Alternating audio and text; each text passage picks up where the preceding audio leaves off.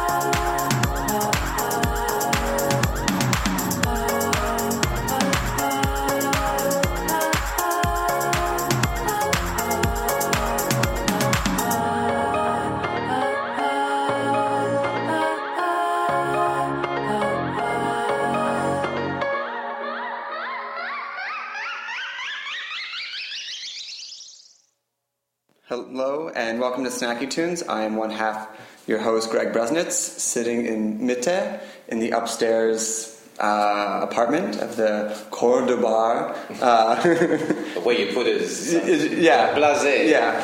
Um, Who knows where Mitte is in, in New York? uh, I think people know where Mitte is. Yeah? I mean, it's it's made. I mean, Mitte is. Is it Vienna Mitte?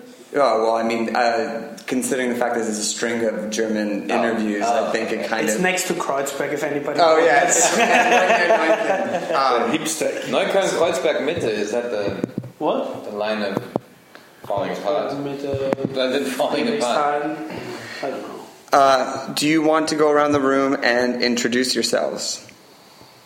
Start with the oldest or with the youngest? The youngest. Yeah. The most handsome. Um, uh, my name is Lucas Mraz. I'm the head chef.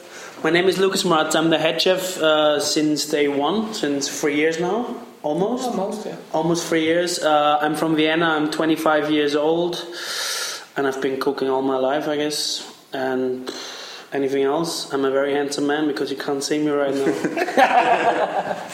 I'm Willy Schlögl. I'm from Styria. It's the region where Arnold Schwarzenegger is from, and I'm the sommelier and host in the Cordobar. I'm Christoph Ellinghaus. I am the oldest and the best looking of this lot.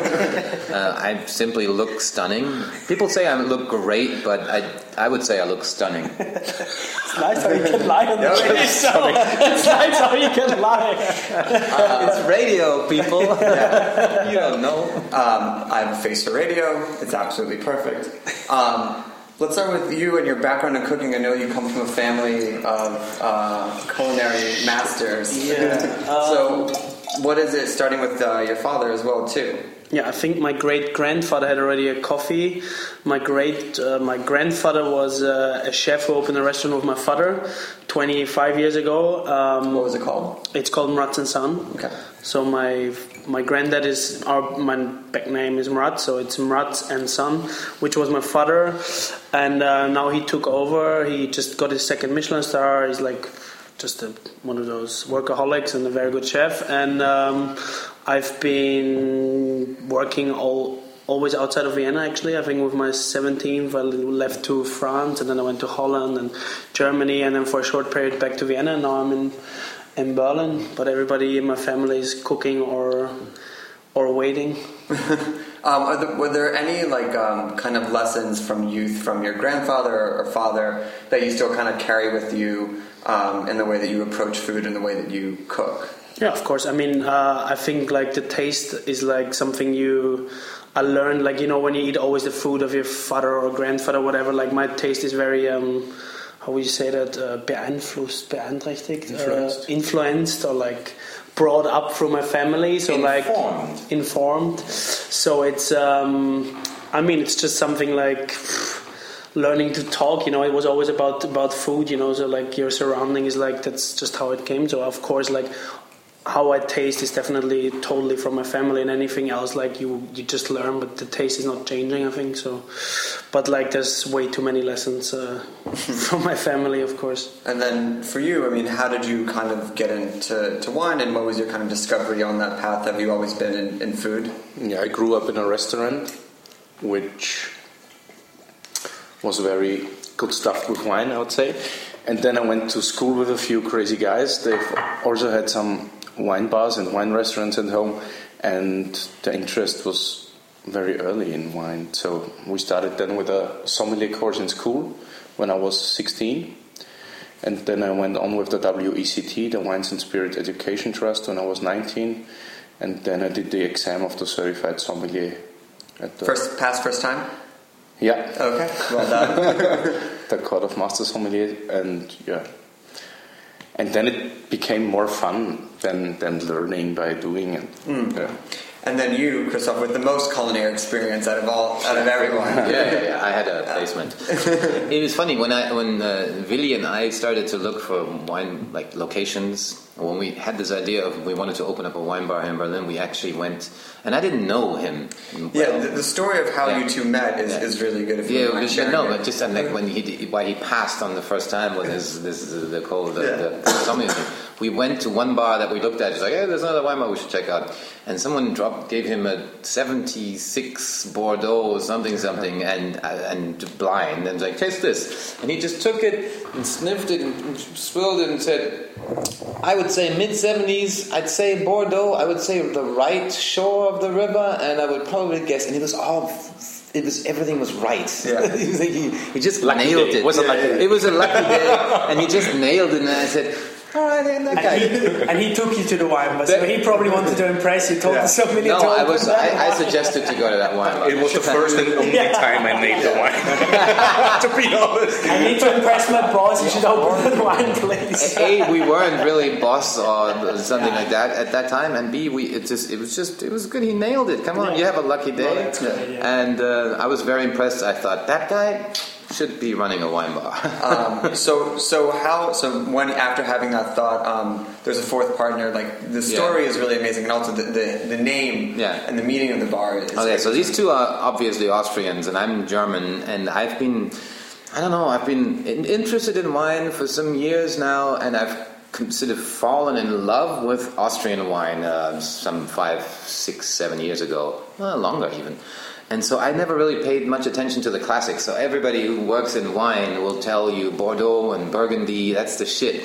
And I was just so happy with my little stuff from Burgenland and, you know, Styria and whatever. That was enough for me. And so I wanted a wine bar that reflected that taste. Me being German, I mean, let's do something German Austrian. And that's where, that's what we did. That's kind of what we did. So there's these two Austrian clowns, and uh, and then there's um, well, there's actually one more Austrian clown who was instrumental in getting us all together. Who lives near Hamburg. and uh, how did he connect the, the three of you Well, he knew Willy, and Willy knew Lucas, and it's then it's just a a circle, domino it's circle effect. jerk. Austria is one big family, you know. yeah uh, and then um, I mean so like you had no culinary experience besides drinking and, and eating b- before Ex- ex- well, and eating wasn't even playing playing much of a role. Yeah, really. just drinking. It was drinking. Just drinking. Yes. So, um, kind of, where did the inspiration and, and you know where did the kind of thought to be like, let's open up a, a wine bar? It was missing. Yeah. It was simply missing. We came, we went to a show, Radiohead, I think it was, and that we wanted to get a good wine, good bottle of wine after this great show. And we failed. We fell flat, and so we just. Uh, that's when the idea came up that we kind of need a place that is, you know, eleven midnight. You can still get a good. You, literally, ten years ago, you could not find, uh, or five years ago even. I don't think you could find a, a, a great bottle of wine um, in a in a surrounding that isn't Michelin star restaurant in Berlin at midnight. So there was a need for it. And where does the name come from? Oh well, there's a what you know. So okay, so uh, you, you people in the U.S. might not know this, but um, there's a little sport called football, not American Story of football. success. and so Austria is like Canada to you, the little brother, you know, nearby. And so Austrians, anyway, Austria and Germany met in Argentina in a city called Cordoba, and they played football. And Austria kicked German out of the competition in a World Cup. The defending champion, Germany, poof, got sent home by Austria, the little brother from down south. So this is a big deal to the Austrians, and it, It was a the s- only time they ever won against Germany in yes, the competition. probably. And so, and then they never got back to go to another World Cup. So they sit at home and watch games, watch that game in a replay when others go to on to World Cups. So the, it was it was became famous as the the shame of Cordoba from a German point of view, and the miracle of Cordoba from a, from a uh, uh, Austrian point of view. And when my Austrian partner Gerhard, who I, I I've been running around Berlin asking people to open up a wine bar with me because I had no experience, and they all went, nah, nah, not interested. This guy was not only interested, he replied, yes, a German Austrian wine bar, and we'll call it Cordobar. And I was like, dang, that's the spirit. That's that's it right there. That's that's you've nailed it, you know. And uh, and then and so he not only does he does he have culinary. Um, I mean, he's been sommelier of the year, you know, and, and it's, he's just like a super connected, great guy um, who knows people, and he, you know, he had him in his in his restaurant at the time. And Really, really, who are you pointing to? yeah. Uh, oh, this is Yeah, on radio. Billy. So Billy, the Buddy Holly lookalike that came out of his kitchen, going like, "What is it?" he was wearing different glasses then. This is more pawn industry. Back then, it was more like you know. Um, okay, well, we're going to take a quick musical break and then we're going to talk about the restaurant, the food program, the wine program, and the vibe. Uh, we'll be right back on Snacky Tunes.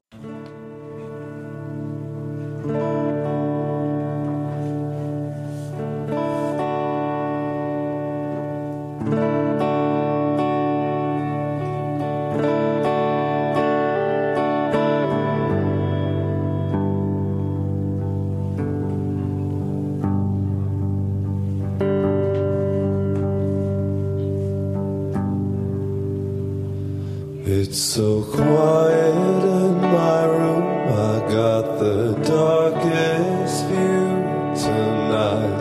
Looking out my window at the tears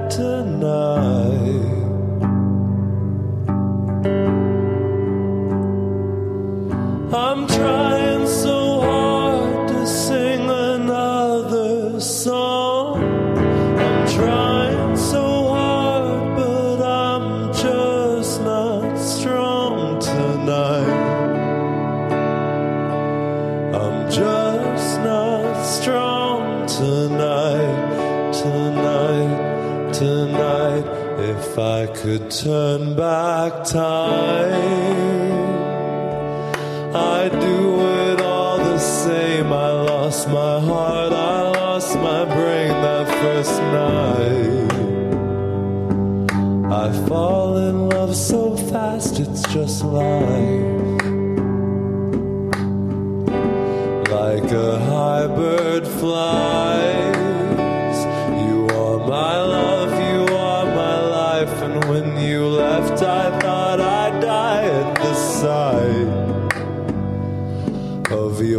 Fade into black in the night,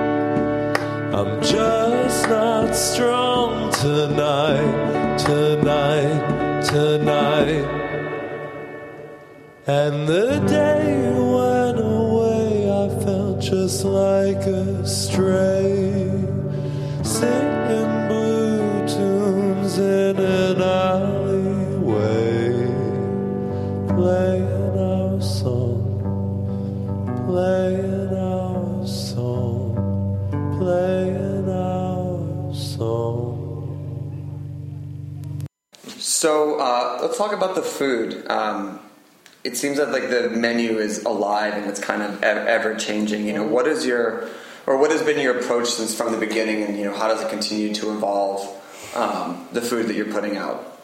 Well, um, I think the, it was never planned to be food at Cordobar um, because it was supposed to be a wine bar. Um, and so they were very conscious about not making it again one of those uh, Michelin star restaurants, the only ones where you can drink wine after Radiohead. so um, so we started very basic with like ham and cheese and stuff, but um, after a month, I think I realized I said because it's we have quite a big place, you know. It's like I mean for for for a wine bar, at least, it's seventy seats, 60. 67, 66. 66. 62. So it's 66 seats, which is quite a lot for a wine bar for like uh, for eight hours to get full. So we just um, kind of got a little bit more foodie after a month, I think, and just Um, what do you um, mean after a month? You started with a full menu. yeah, but it was just like little little bits and bobs. You don't. Yeah. That, I mean, that's not a menu. There's food, but it's not a menu. It looked exactly like today's menu. There was cold snacks, warm Yeah. snacks, sweet stuff, and it was from day one. yeah. Yeah. Well, because everybody just can order whatever he wants. We always have vegetarian, fish, and meat options. Obviously, um, I think it's quite creative for a wine bar. I would say it's nothing too usual, um, and um, I was never really a fan of like. Um, just choosing for one kind of type, like being like, oh, we're Nordic now, or we're doing this, or we're doing that, or we only get regional stuff, or that. So we just do everything, you know, which gives you a million of possi- possibilities. You know, if you, I mean, it's good if you put yourself like in a circle, but we never have done this. So we have from Asian flavors to Nordic, whatever. We just do everything, you know, and we change the menu also quite often. I think like three, four dishes a week. It's twenty dishes on the menu. And, and what kind of um, you know in the and we'll get to the wine selection, but is it does like the wine lead the food? Does the food lead the wine, or like how do the two kind of worlds intersect? They don't. The concept is they don't match. They work against each other. I mean, Diametrically There's opposed. contradiction. I think uh, like uh, it's just um, I think once we had like one uh, winemaker downstairs. It was Keller, I think, and It he was was pity. It was Pity Keller. maybe. I think it was Keller actually at one Keller. try, and he was like saying like. This is crazy. Like you're one of the most famous wine bar, but no wine ever fits to the food.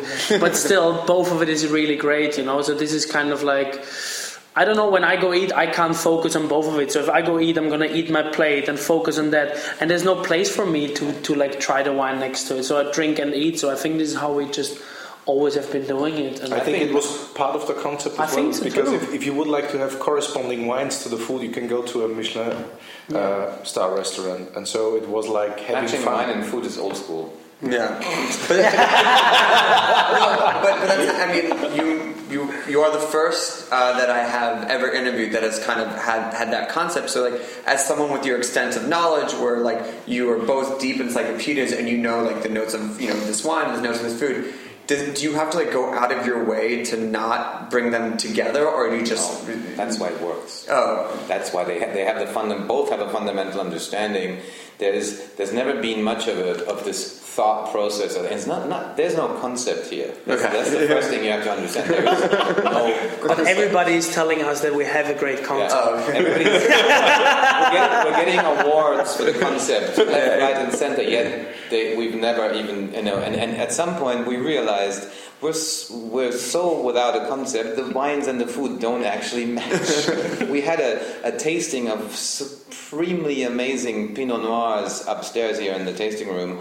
In our private dining lounge, um, we did Pinot Noirs all the way back to I don't know what, and Lucas sent a course of food that just ruined the entire tasting, and, and people were because he didn't know what was going on here, and it was amazing. I mean, people loved it, but it was it was it killed, you know, it, it almost killed the whole thing.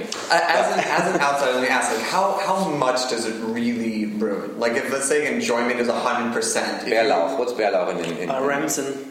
Ramson, it's co- uh, wild garlic, basically. So you know when you send a course that is super heavy on wild garlic, or like a lamb wrapped in, in Lamb neck wrapped yeah. in Ramson with goat's buttermilk. Go go go taste some wine for the next 15 minutes. You'll be like you'll be surprised how the wine Well, is the losing people, were, out. the people are probably happy that they have a break for 50 minutes. Yeah. He's like Jesus, but in a different way. But then the food Makes was water- just so mind-blowingly great that Yeah. you were like, okay, this is this is amazing. You know, So, since you have like total independence from uh, the, the food, I mean, how do you go about you know selecting your wines? Like, what is your you know featuring it, and you know what is it you know exciting to you, and you know the kind of the German wine scene in 2016?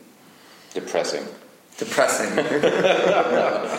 I think every. I mean, I think like what I what I think. Why is this working? Because everybody's just always have been doing what he really likes. Like wine concept wise, you bought the wines you guys really loved. It was it was And great. We got together and we made a list of winemakers, and it was completely and utterly complementary. To the point where I, I, I said this, this, this, this, then Willy added that, that, that, that, that, and they made perfect sense. Region wise, uh, from philosophy, from where they come from, almost everything was, is, is, was like, and then, and, and, and I think that's, to me, is was the is the biggest pride is that you can walk in here and you can I mean you can drink a glass of wine for four euros and I think people in New York don't even know a glass for four euros. So you can come in here and drink a and and get a glass of four euros fifty or something, and it, it'll be great accordingly to the price, but it'll be great. And and then you can go and spend four hundred fifty euros on a bottle if you like, and it might be great.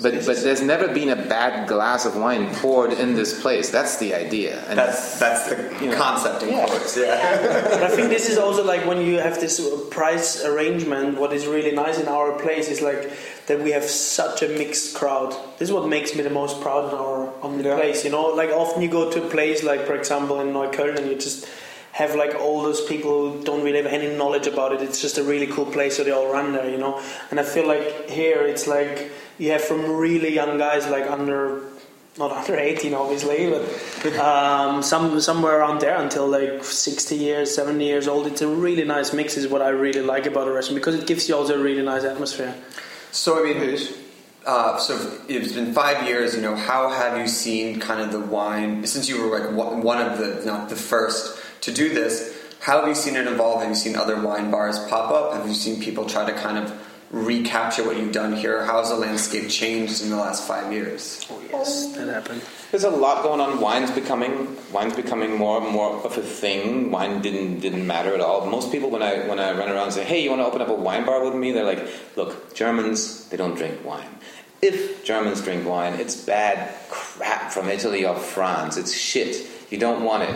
And basing a bar concept around those features when Germans really just want beer beer, and he wanted to be Austrian and Ital- and German, and, and, and, and most Germans don't even know there is such a thing as Austrian wine. Honestly, get lost. Yeah. That's the reaction I got. So, do having done that and be having been swept to the top really fast. Wait, so what were early days like before we get to current thing? Like 2013. Yeah, like with like the first year, did people like poke their heads in? Were you able to pull from like your we were music like- background? from, from from day one we were like the, the, the we had the all the winemakers came for a party and they all went back home and said oh what a place um, and so and then it was just we became the box to tick if you're interested in wine and you went to Berlin we became the box to tick really fast Right. really quick I don't know how it happened but it happened it happened like that I mean, you. So I mean, other you places- have extensive connections in music industry and yeah, people. but it's not so much a music industry. It was culinary. It was like the industry. The, it was the chefs. Hmm. It was the sommeliers from other restaurants. You know, people from the restaurants cleaned up their,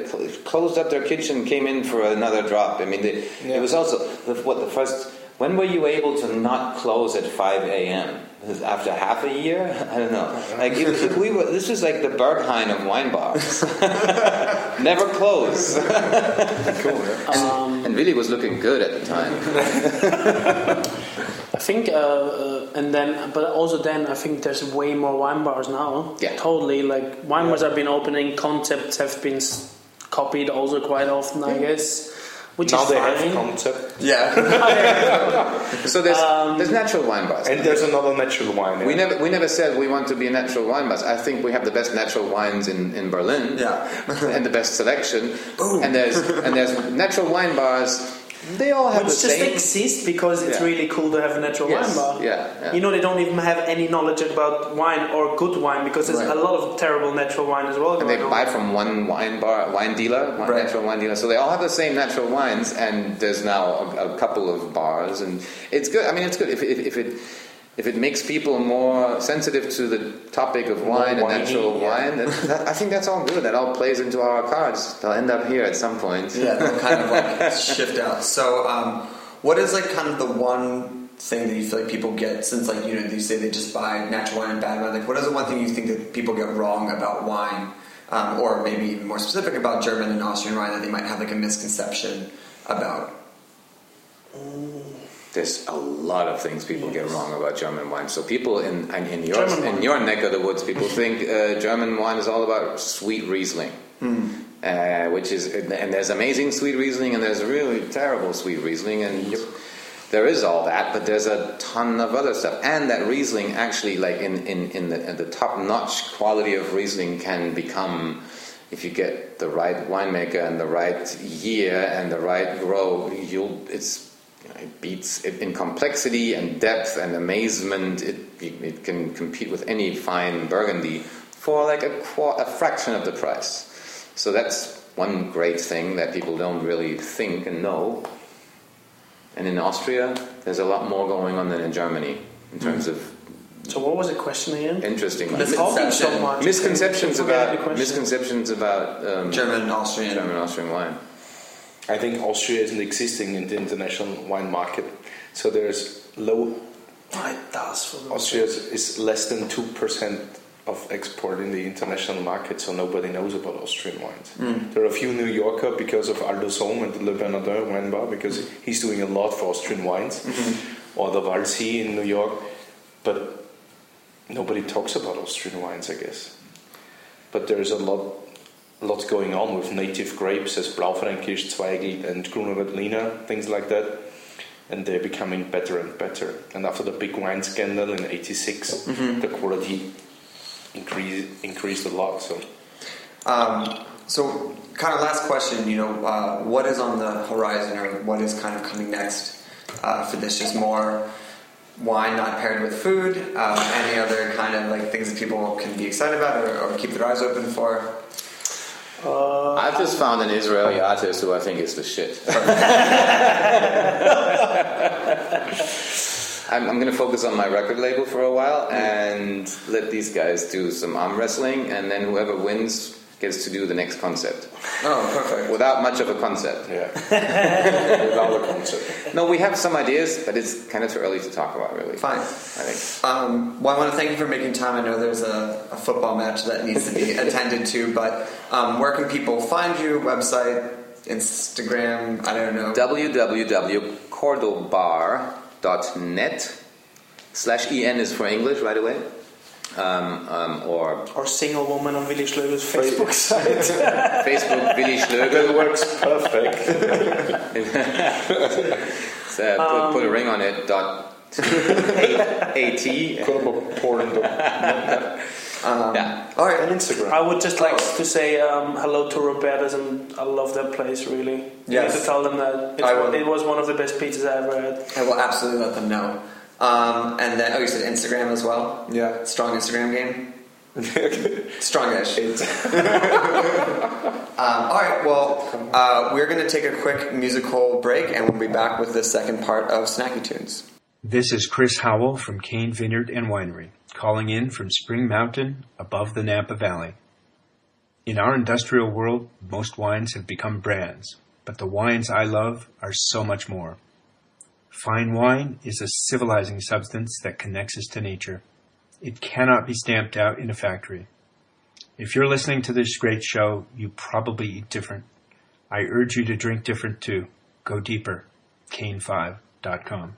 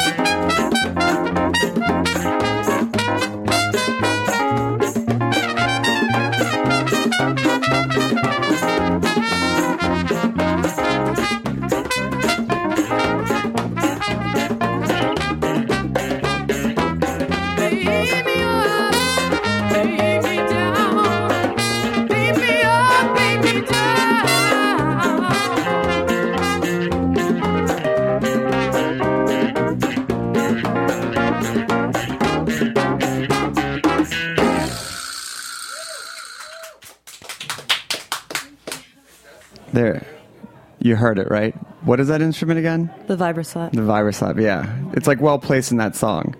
Like uh, maybe they use it like once or twice, but they really just save it right for the for the end. Yeah, save the best for last. Yeah. Um, I am one half your host, Snacky Tunes, Greg Bresnitz. Uh, we have Heidemann, aka Monica H, uh, live in studio. Uh, thanks, big shout out to Andrew J6, as he is in our phone. Andrew from phone. J6. Andrew from J6. I don't even know if he associates that, but that's how he is in our phone. Yeah, we both realized we both have him in our phone that way. Yeah. Um, Many bands ago. many bands ago. Um, speaking of many bands ago, you've had many, many bands. I have. Um, you want to rattle off some of the former projects?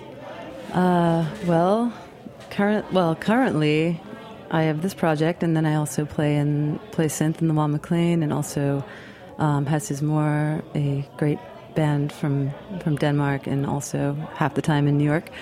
Um, I was in a in a pop band called Xylos, where I was singing, and then before that, I had kind of a solo, uh, kind of proggy, jazzy rock thing um, under my own name once again. Um, so you started 10 years ago, you were saying, with your own name project, and now you've dropped the first name, you're just going by a last name. Mhm. What was the decision to, or, or is, there any tie between the former project and the current project, or is it just in name only? Just a name, you know. My cells regenerated, so I got a new name. Um, and uh, let's just talk about One McLean for like half a second. Yeah. Because I saw you play at um, what is uh, now another defunct uh, venue, Cameo. Oh yeah. That show was amazing. Oh yeah. Which one did you go to? Um, The last one or the one of the first ones? the last one. Oh, great. I was uh, I was out sick and was like, I will just like try to make it for the second one. It was great. That new record is great, and the, the band put together is is awesome. Yeah, it's been great playing with them. Um, so let's talk about the current project and um, how do you know the songs kind of come together? Like, where do you pull the inspiration from for this? Kind of given ten years of synth playing and, and your history, or Uh, well, I think it really came from playing in bands for so long, and I never really got to create things on my own, Mhm. um, either out of thinking that I couldn't or just not wanting to or not not even thinking about it really. And I think after what's that? I was gonna say, why did you think you couldn't? Um, I think because at the time I wasn't like super into electronic stuff or production, and I was just more like, oh, I'm a singer, and Mm. and I, I like synths, but like, I've, I'm never going to, or not, I'm never going to, but like, I didn't. I was more focused on like being a singer, I guess, and like writing writing songs, and I would write with like with bass or bass synth a lot, and like have a lot of um, make make connections with like like harmony and and bass lines and melody and and stuff. But I never got into the technical aspects of it um, until I kind of decided that I wanted to. And it, of course, there's like a, a learning curve involved to get past the technical stuff. But I just kind of like broke my brain against it for a couple years. It's am- and it's amazing Still how- am. But yeah. But it's amazing how people feel like, you know, I'm too old or Right. I can't do that. And then you just kind of put like one little small foot in front the other. And Yeah. you're like, you're like, oh, I learned this synth or I learned this like arpeggiator or, Yeah, or, or like anything. So, Yeah, I think also. I mean, I've I've always like loved synth since I was a child, and uh, I just never.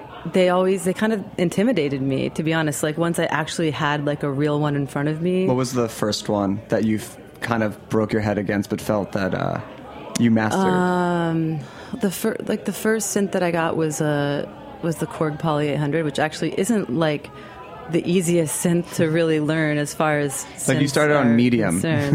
yeah, I, I it it was like a you know a, a relatively inexpensive or a inexpensive synth, but to program that is sort of a huge pain in the ass, and it's not a very good synth to mess with in a live setting. It's more of those kind of synths that you just find your sound and like hope and then go with that for whatever song. I mean, unless you mod it and get all crazy with that, but I haven't done that yet. I mean, there's there's still more to learn. There's it seems endless. Yeah. And there's the whole modular world, which is really like taking off and has taken off. And, And how did you how did you teach yourself, or where did you start? Uh, I had, you know, some friends. I would ask them things and annoy the shit out of them, and and I I literally like couldn't understand it. Like Mm. like there's like the con like certain concepts of it just like would not integrate themselves in my brain and i was just like oh my god why can't i learn this and i felt really stupid and then like you just i just would remember just like staring at a synth and like all the and, then- and then all of a sudden like this thing just like opens up in your brain and it's like this huge epiphany on like how it works and you're like oh my god i can get this now and then there's like another thing another layer and it keeps like going and going Uh, can we hear a song? Sure. See see how effortless that was. Yeah. uh, what are you gonna play for us first? I'm gonna play a song off um, my newish EP. It's called um, "So in Love." I'm so in love.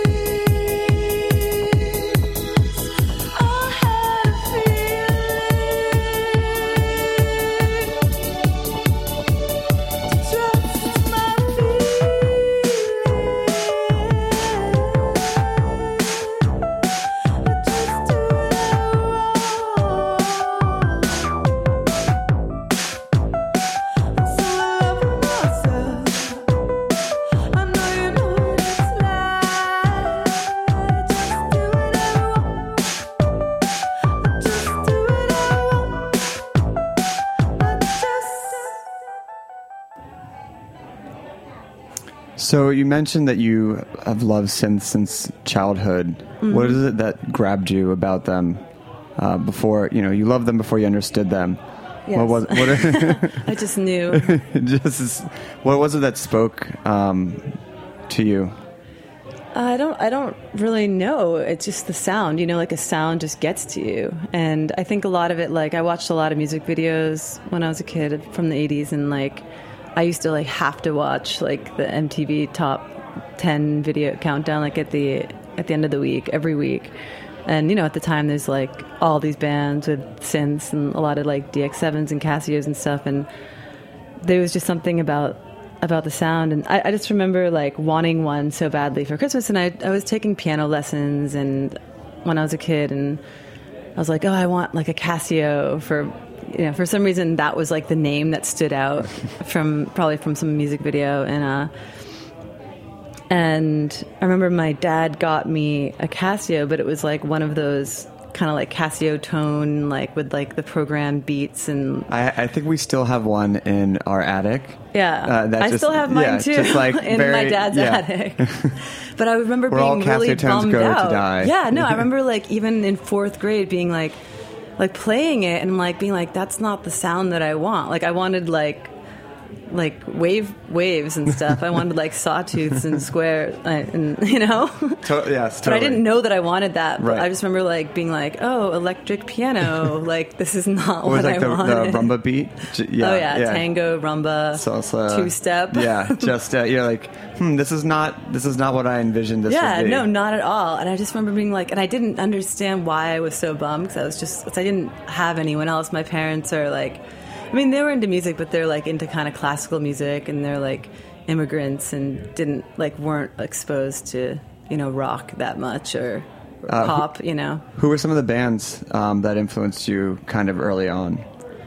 Uh, pretty much just pop bands. No, nothing too obscure. I think like my favorite albums were like uh, Cyndi Lauper. She's so unusual. That was like a big one. Madonna, pretty pretty classic. I know. I, sorry for the distraction. There's a huge uh, surprise birthday party going on in the backyard. Simultaneously. Simultaneously. You're doing. I mean, They're not clapping for, for they're, my, they're like my Madonna. child- my yes. childhood choices. Cyndi Lauper. Oh I- my I god. agree. Oh yes, of course. She was amazing. She got robbed that Friday. She should have been number one. Um, Seriously, underrated pop star. uh, can we hear another song? Sure. Uh, what are you gonna play for us this time? Um, this one is called Swords, and it's from my first um, EP called Orphan.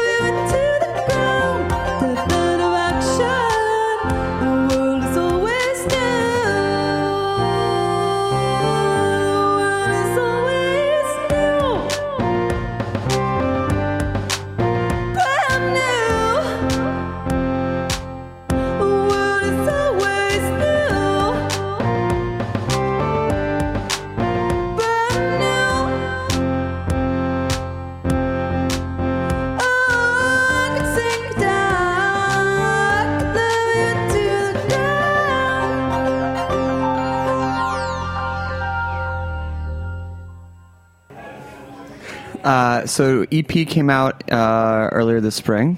Yes, in April. Congratulations. The one, yeah. Um, what's up for? I guess I guess summer's almost done. So I guess what's up know, for the fall?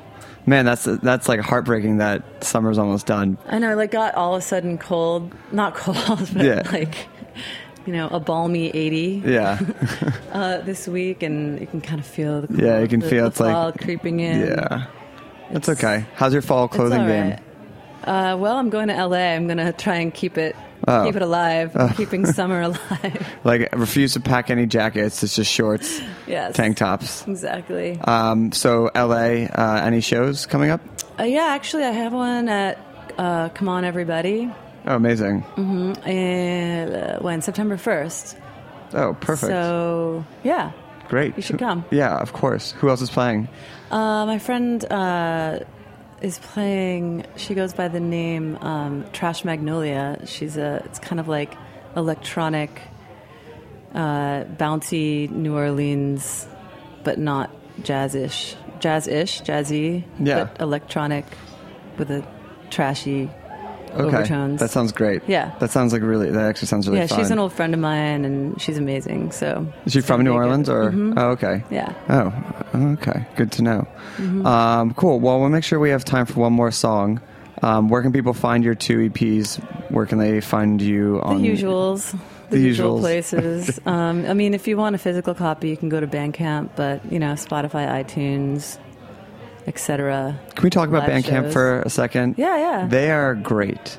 Thank you. I love them. Yeah, they um and they they are I feel like super underrated. Yeah. But um I feel they they probably more than most have done a really good job for making a lot of the bands that we book on here like direct kind of like access to them and to learn their music and discover a lot of stuff. Yeah, no, it's great. And like for, uh, you know, like people don't really buy physical stuff anymore, but like for for an online store for that kind of thing, and if you don't have some major distributor doing that for you, and it's like amazing because Yeah. you you know you just go direct and It's it's awesome, and there's also a lot of bands that do fun stuff. Like um, people sell cassettes. You get the digital and you get the cassette. Yeah. But I don't know. I don't have a cassette player, but you know, oh you don't.